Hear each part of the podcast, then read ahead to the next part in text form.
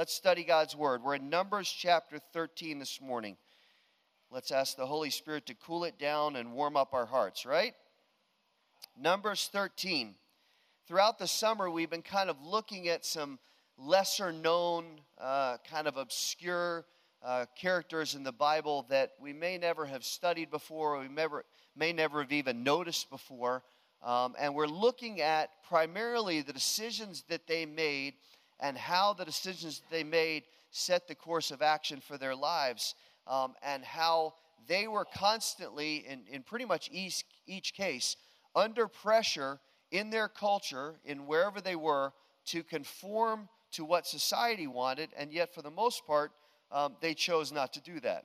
Now, we've looked at some very interesting people like Rahab and Abigail and Josiah and Nathan, who were all people that kind of stood stood firm and, and didn't yield and made decisions that were, were challenging, uh, really, for them personally and socially.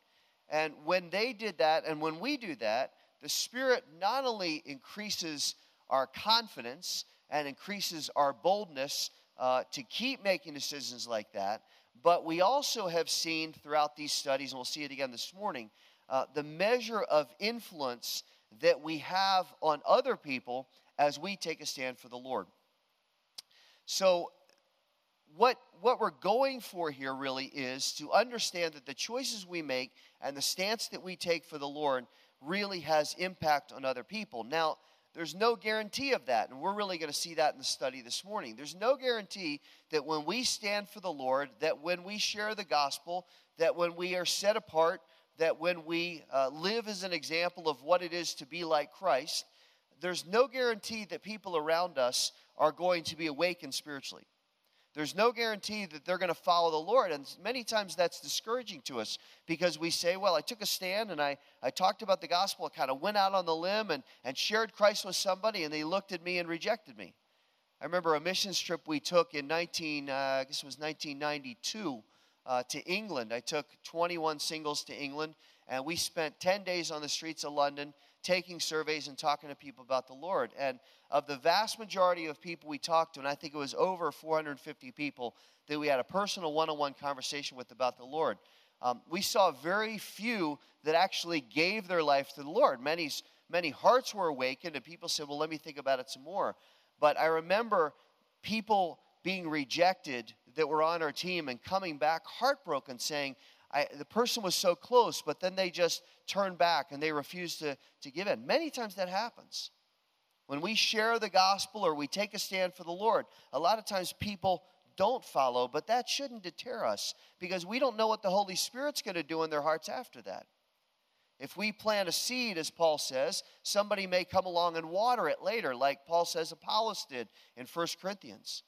So we have to trust the Holy Spirit that our faithful obedience will then inspire people to trust Christ, and it will also inspire the people around us, the believers around us, to do the same thing. Now, the person we're going to study this morning here in Numbers chapter 13 is a man named Caleb, and many of you have probably heard about Caleb before, but he's the kind of uh, kind of underrated person who sits in the background or seems to sit in the background. We probably don't know a lot about him. Joshua is more prominent. Joshua is the one who gets the word from the Lord. Joshua is the one who was chosen to lead the people across the Jordan into, into Canaan. And Joshua even has a book named after him Genesis, Exodus, Leviticus, Numbers, Deuteronomy, Joshua. So we always talk about Joshua and what a great leader he was and how he stayed faithful to the Lord. Some of us have a plaque in our house, Joshua 24 15. As for me and my house, we'll serve the Lord. Joshua is a great leader, but we don't talk enough about Caleb.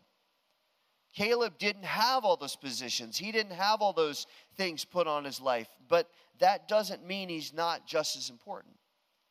So often we give credit or we pay attention to the people who are out front and we maybe have a latent desire to be one of them to be to be up in a position of prominence but i want to tell you having a position of prominence or having a position of leadership has its own dangers and the devil works even harder to tempt with pride and to tempt with self sufficiency and to tempt not to depend on the Lord. So there's a lot to be said for not being out front. There's a lot to be said for being humble and faithful and serve the Lord with, with just dependence and, and a great diligence. That's Caleb. Now, again, we may not know very much about him.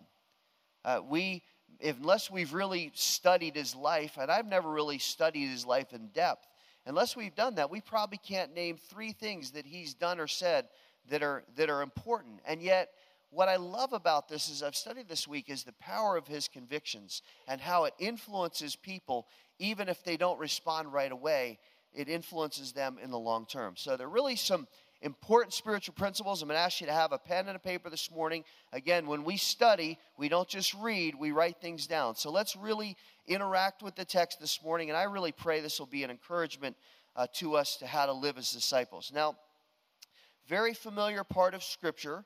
Um, let's just remind ourselves of the historical background for a minute because it, it kind of gives us an explanation, not an excuse, but it gives us an explanation for how the people respond.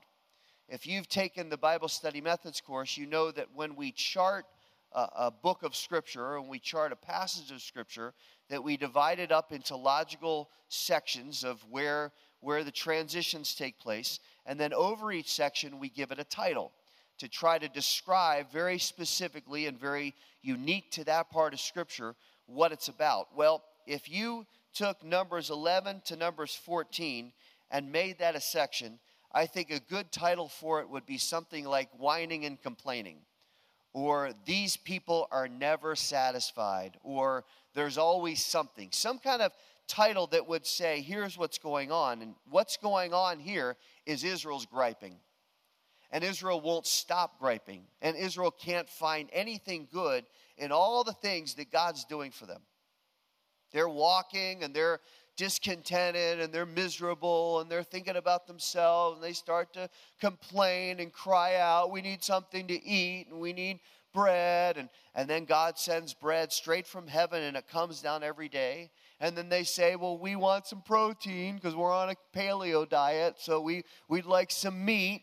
So God sends quail that fly through. They can just grab them and break their necks and eat and then they say, Well, we're kind of tired of quail and we're kind of tired of bread and, and we want something else. And then they start to murmur against Moses and they start to blame him for their problems.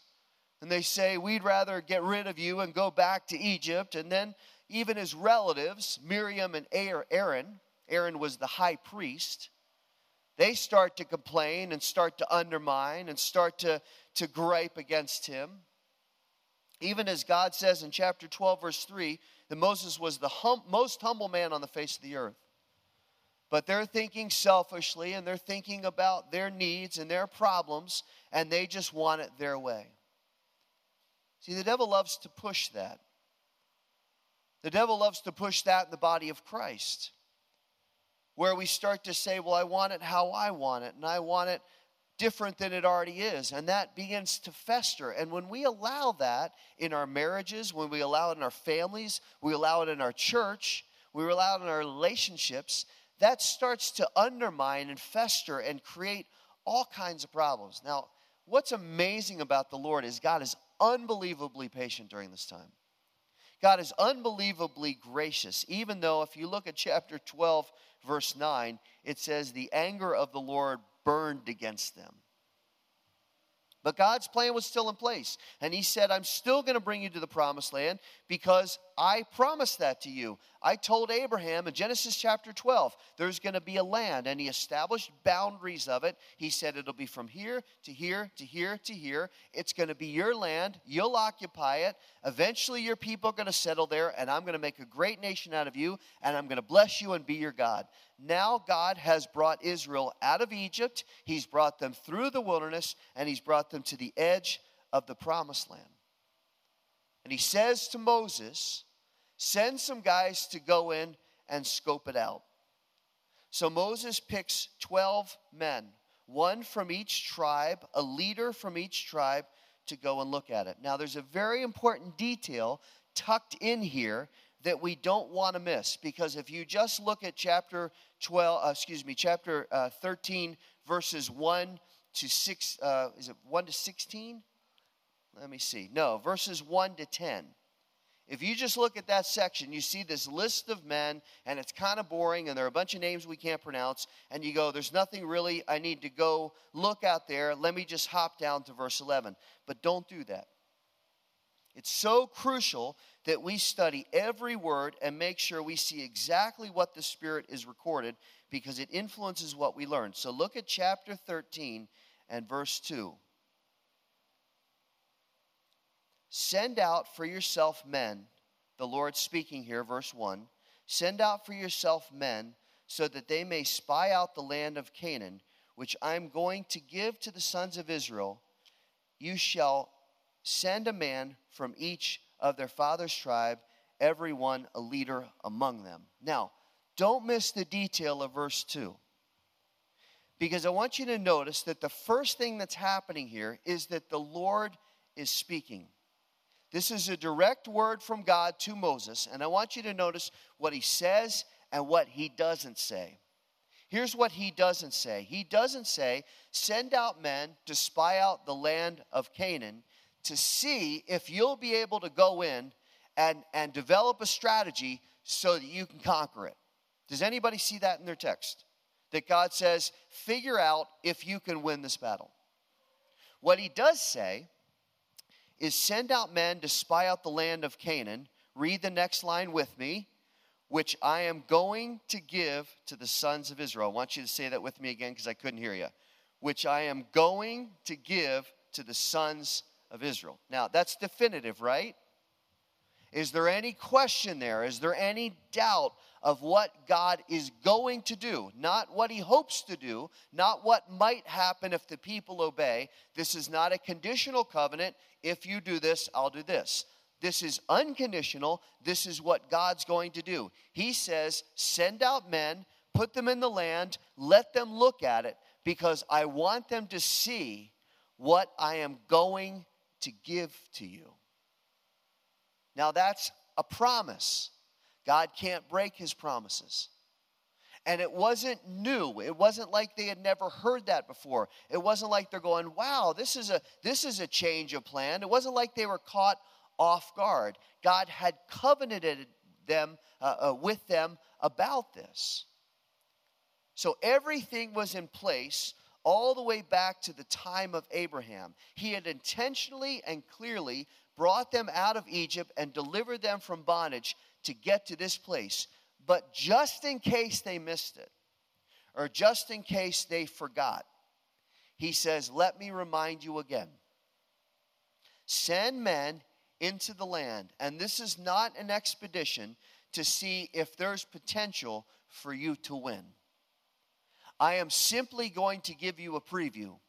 I'm simply going to give you an advanced picture of what I have already secured to you, what I have promised you, what I have led you to, and what you are going to go up and occupy if you get your hearts right. Now, why do I spend so much time on that? Because we have to understand just how clear and definitive God is when we see their reaction because there's zero uncertainty here. Moses gets a direct word from the Lord, and God says, This is certain. No matter what you see, no matter what you experience, no matter how much the obstacles look big, no matter how uncertain the strategy is to you right now, because I'm not going to reveal exactly what's going to happen, don't get discouraged. Don't be fearful. Don't doubt at this point, because I want you to accept what I've promised.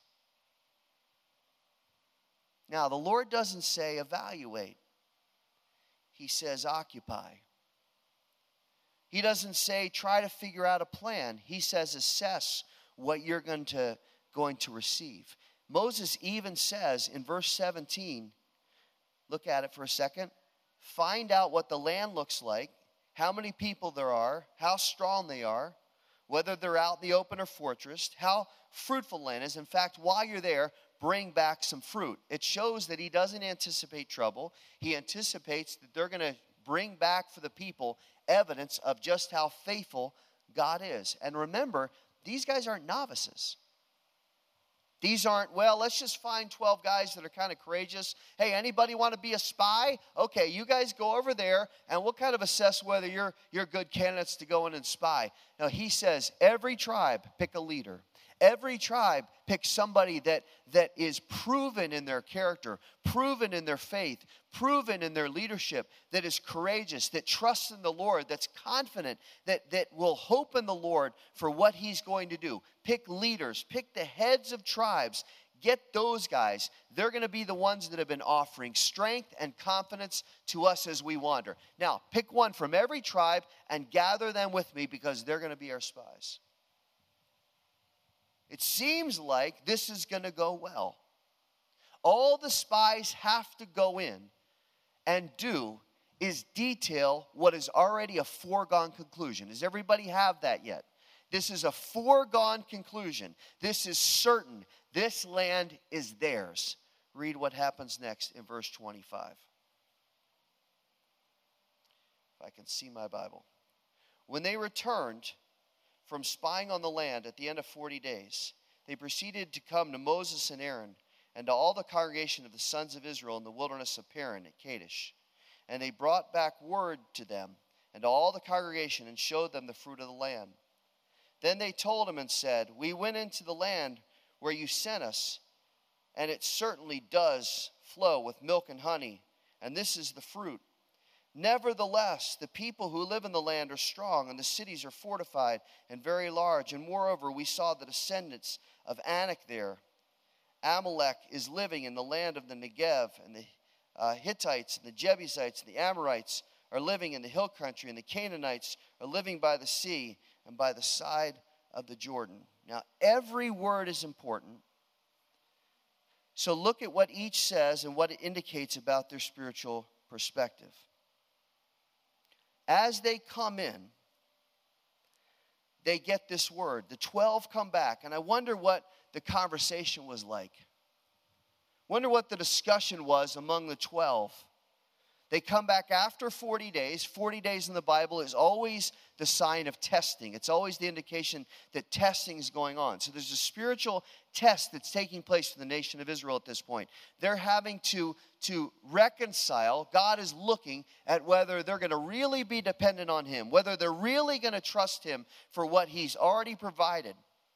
So at the end of 40 days, the spies come back and they go straight to Moses and Aaron, and they're in front of all the people. The text is clear that everybody's there. Everybody's gathered to hear the report and see the fruit and, and to see what's going on. And they say, you know what? Just like God said, it's flowing with milk and honey.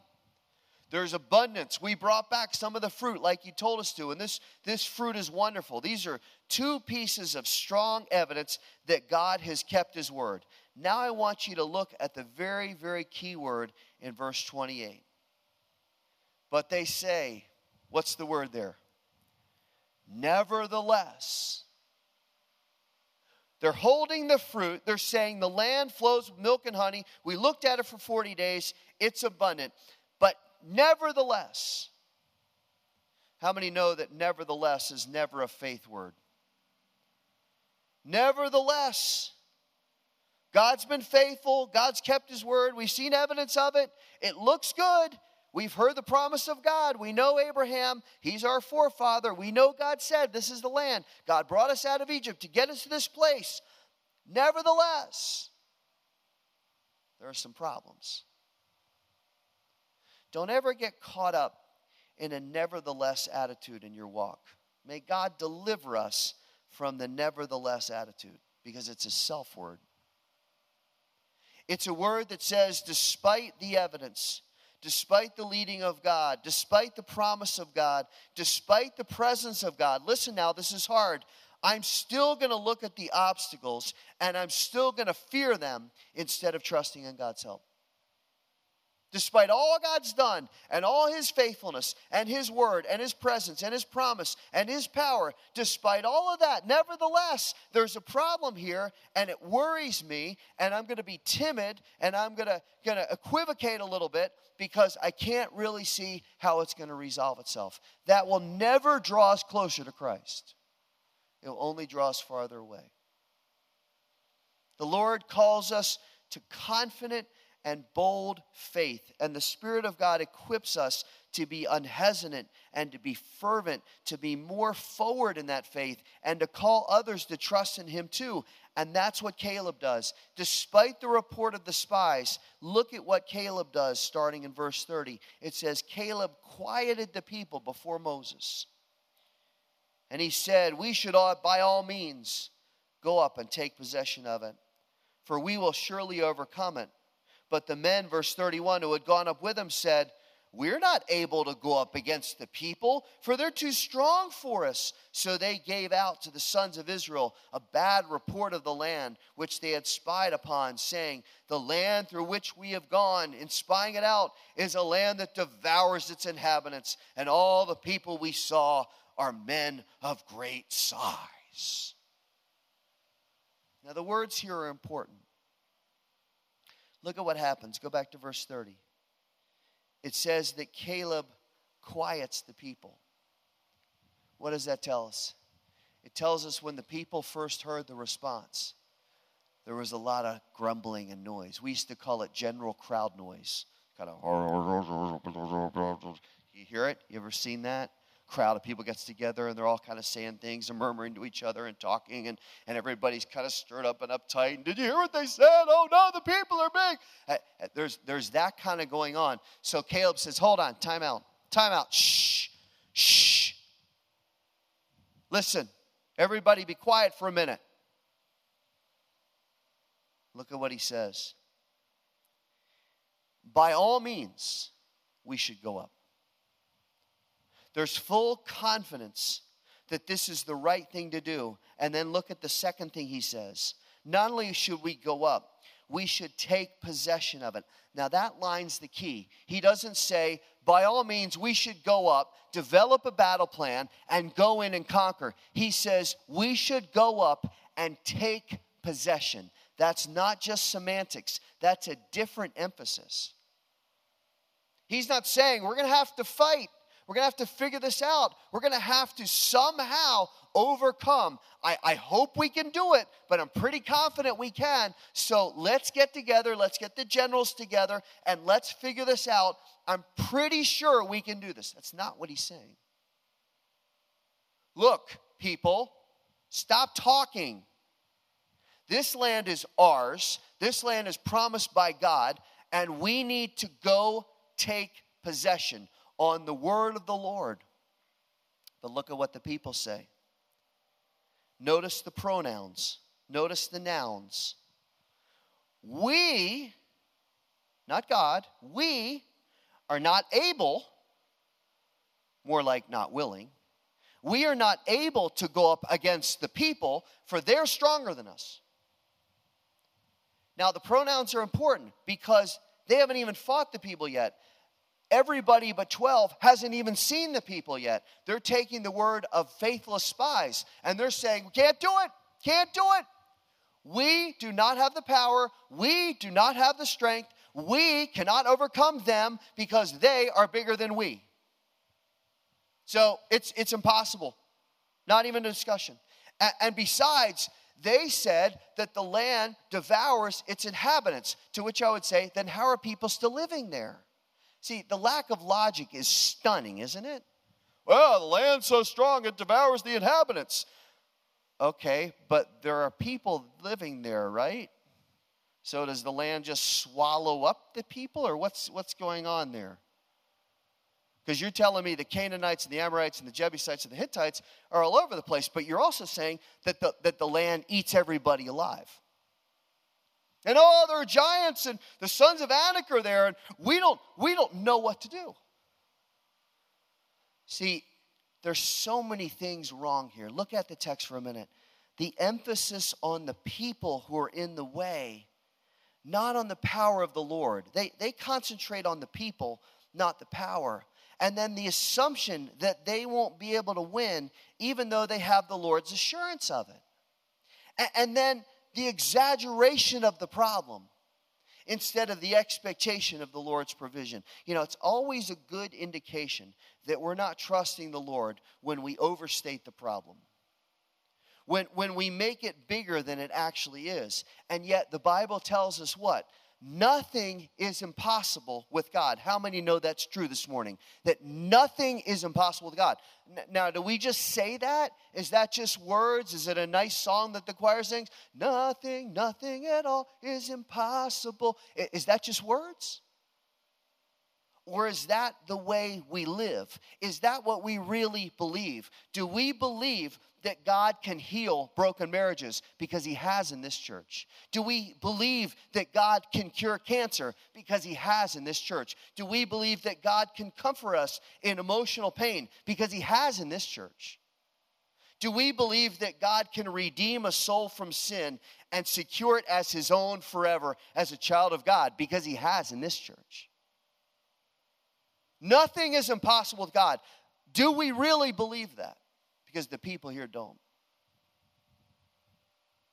Couple sentences, a couple people saying, I don't know. And they get all worked up and they start to complain and they start to murmur. At, at, the suggestion of defeat, they get stirred up because negativity always spreads faster than truth. And it's so, I, I want to use the word depressing because I think it's accurate. Look at chapter 14 and verse 1.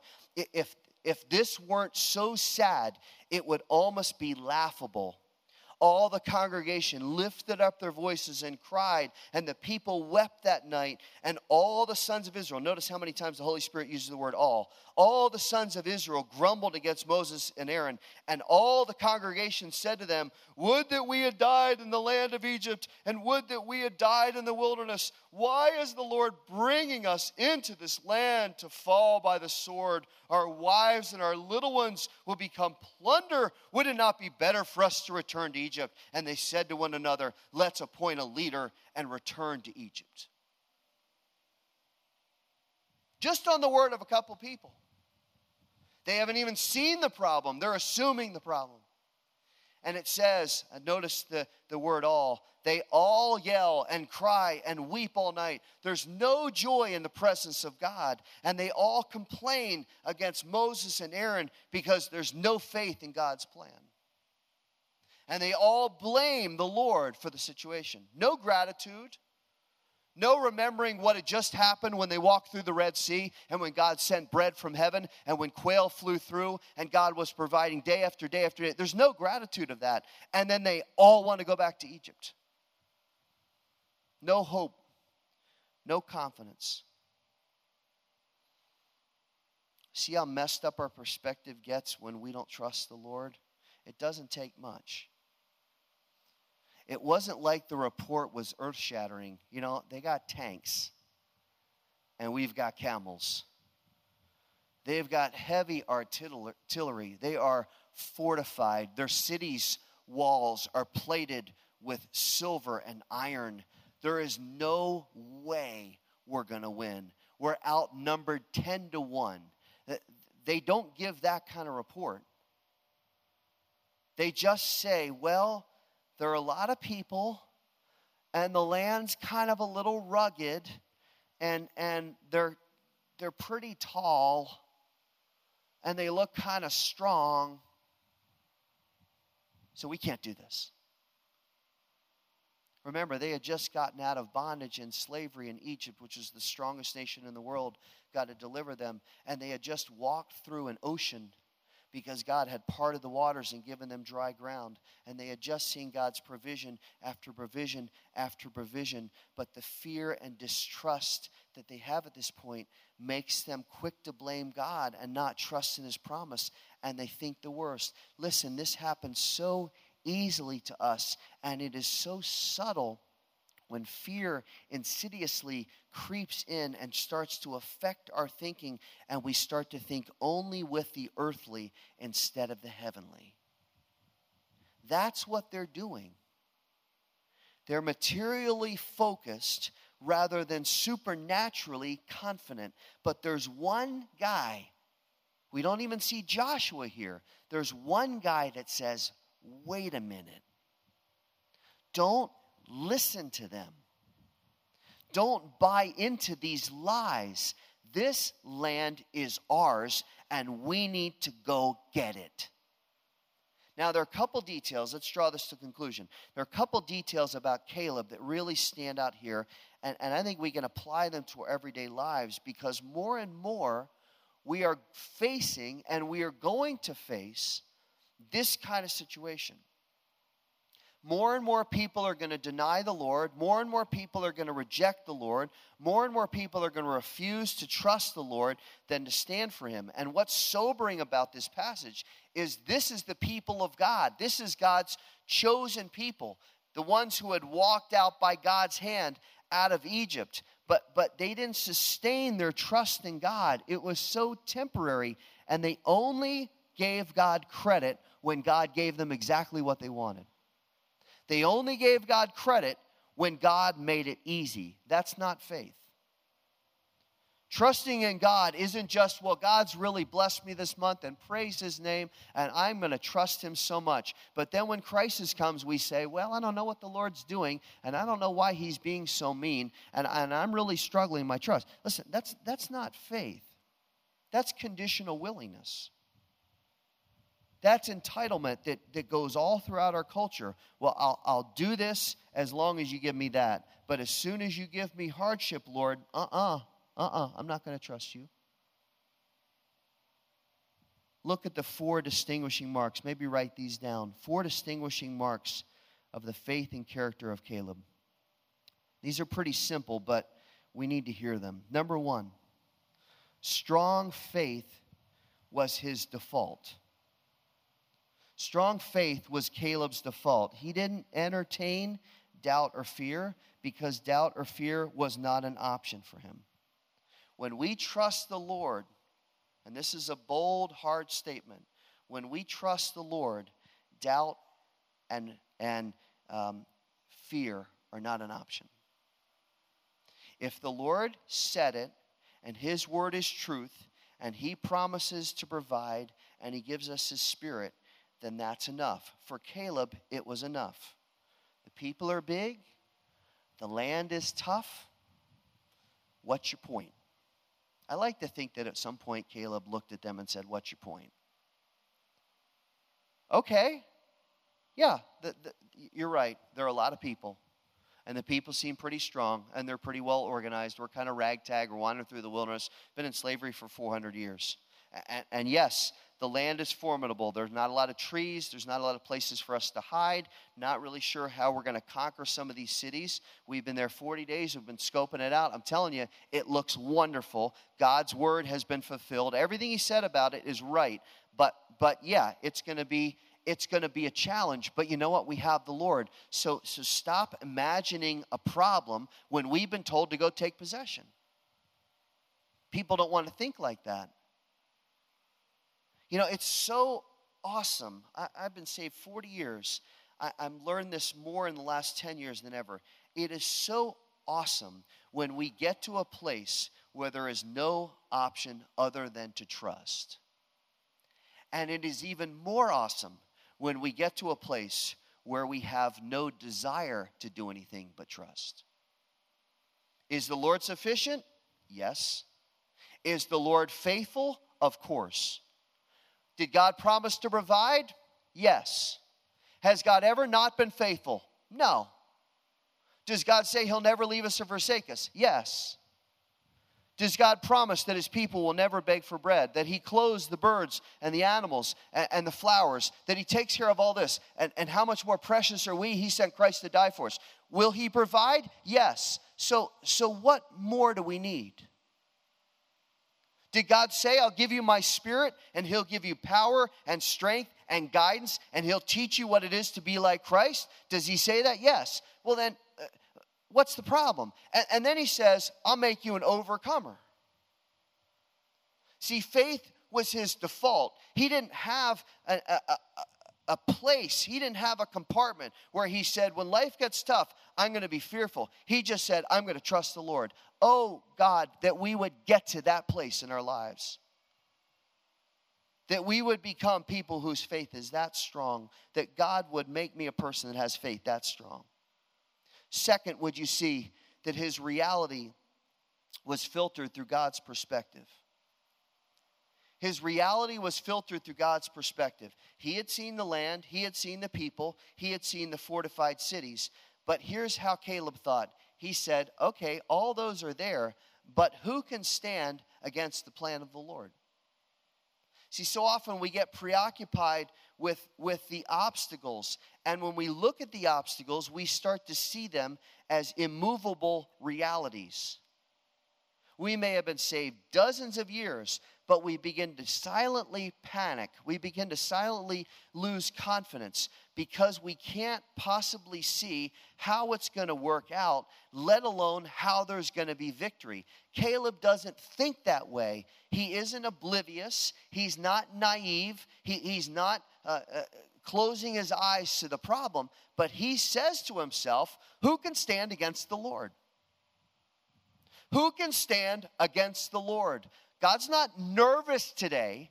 God is not nervous today about what's going on in the world. We are. God's not fearful, going, wow, look at that. Look at what's going on in the Middle East. I don't know what I'm going to do. He's not, he's not worried today that people are opposing his work. He's not, he's not fretting today that the spiritual climate of the world is becoming increasingly inhospitable to Christianity. So he says to us, Why should you be? I'm God, I'm in charge, and I'm your God. I'm your Redeemer. I'm your Lord. I'm your Savior. And Caleb says, Listen, we need to get it together. Our hearts need to be quiet because when the Lord is at work, there is peace.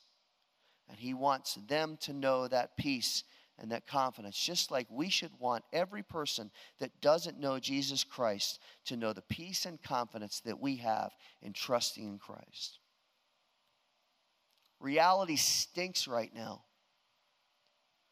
It's scary, it's frightening, it's nerve wracking, but filter it through God's perspective.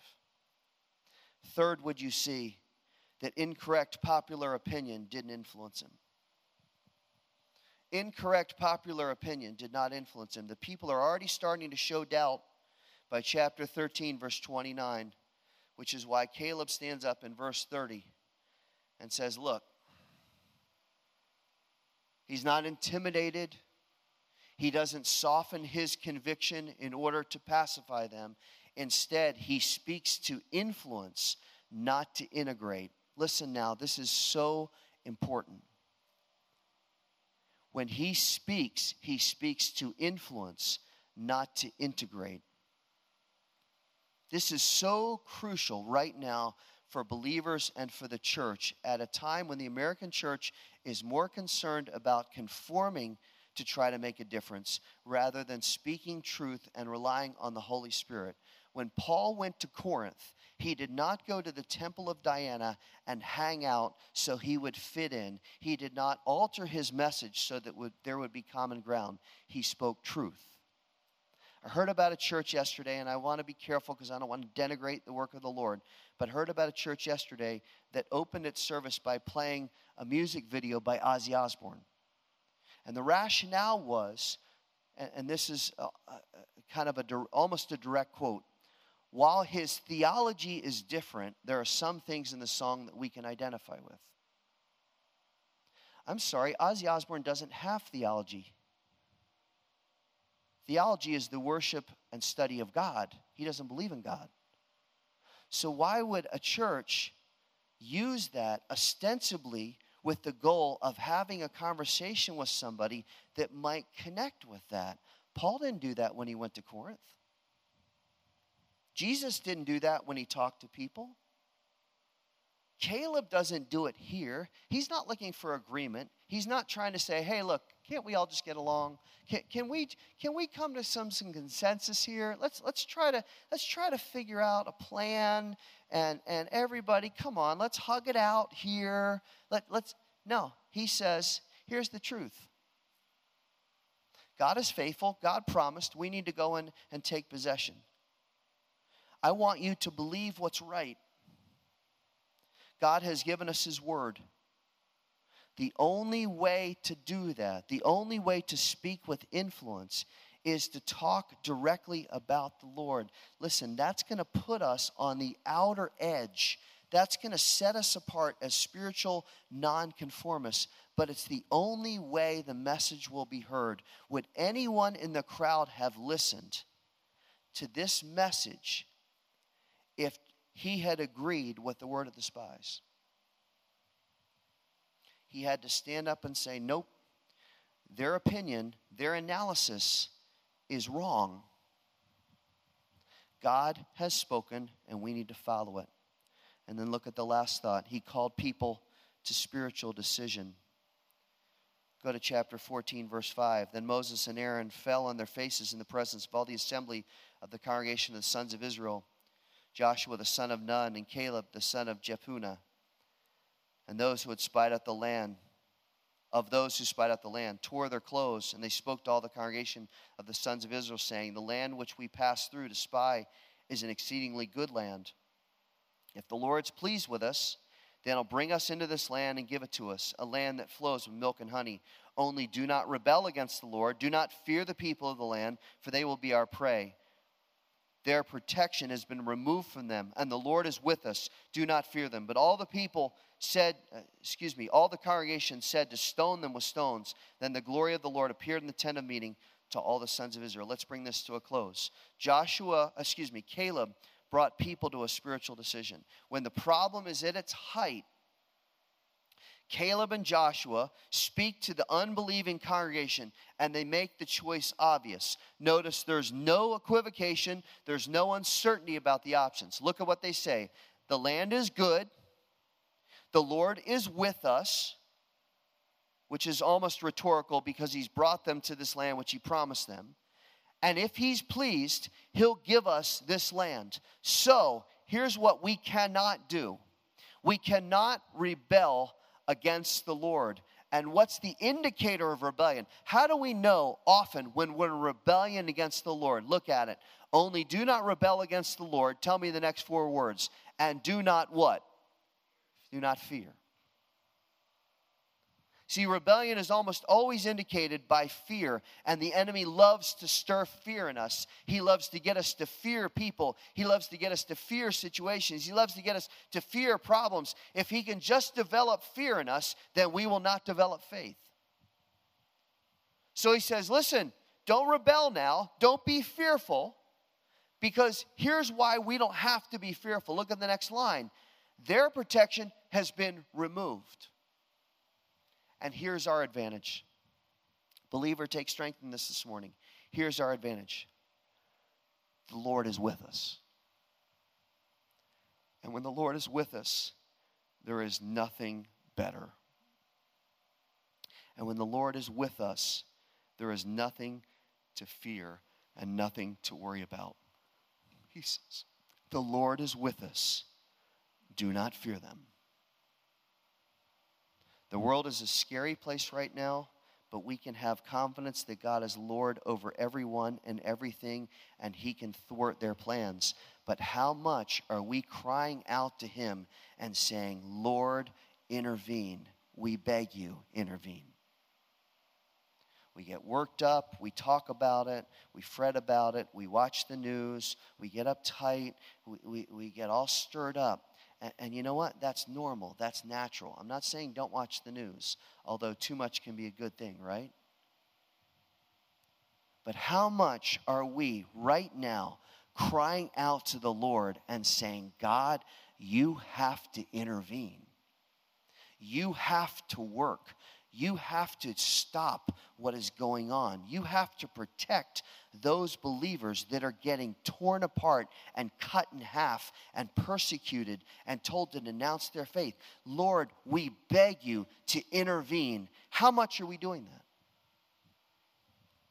See, even despite the faithlessness of the people, look at one more verse and I'll pray. Look at verse 10. Despite the faithlessness of the people, the glory of the Lord appears. Not because the people were picking up rocks and saying, you know what, we need to kill those four. Let's stone them. Let's go back to Egypt. And God says, You know what? I'm going to make my power visibly clear. He did that because Moses and Aaron and Joshua and Caleb had said, God, you've got to work. So, what will the Lord see of us? What will the, the Lord see about us seeking Him and calling Him and standing for His name? Our culture doesn't doubt and reject God any more than this crowd did. But here's what we're going to take away from this. When even a few people called on the Lord, God showed up. And even when a few people called on the Lord, God said, You know what? I'm going to deal with this. I'm going to discipline these people. But I am still going to fulfill my promise. And look at the one person, I'm sorry, I didn't mean to lie. I forgot I had this verse. Look at the one person he highlights in verse 24. He says, My servant Caleb because he has had a different spirit and has followed me fully, I will bring him into the land which he entered, and his descendants shall take possession of it. Uh, I don't know about you, but I want to be described that way. Those who tested the Lord and those who didn't listen, they weren't going to see the land. In fact, they're about to wander for 40 years. God's about to say, All right, fine. You want to complain? I'll give you something to complain about. Because you've been faithless, because you've doubted me, because you didn't believe my promise, because you've rejected me, because I gave you all the evidence in the world and you didn't want anything to do with me. Here's what I'm going to do you're going to wander and wander and wander and look at this desert for 40 years. But Caleb, look at it. But Caleb, he has a different spirit and he's followed me fully. And he and his descendants are going to go in and take possession of the land. How is God going to define you and me? When God looks at you, when God looks at Paul Rhodes, does he say he has a different spirit? Listen, conformity is overrated. Conformity is overrated and it's misguided. We need to be people of God who have a different spirit. And having a different spirit comes from following the Lord fully, not halfway, not, not half heartedly, n- not with one foot still in the world trying to manage it. No, listen, following God fully. And when we follow God fully, God says, You have a different spirit, and I am going to work in your life in ways you can't imagine. This is the choice. This is what's before us. We don't know if God can do it. We've looked at the evidence, we've looked at the promises. I don't know, still got to still got to hedge our bets a little bit. Or no. No. God is faithful. God has kept his promise. God will provide. I'm going to follow him with every fiber of my being, and there is not going to be anything that will deter me. And God will bless that.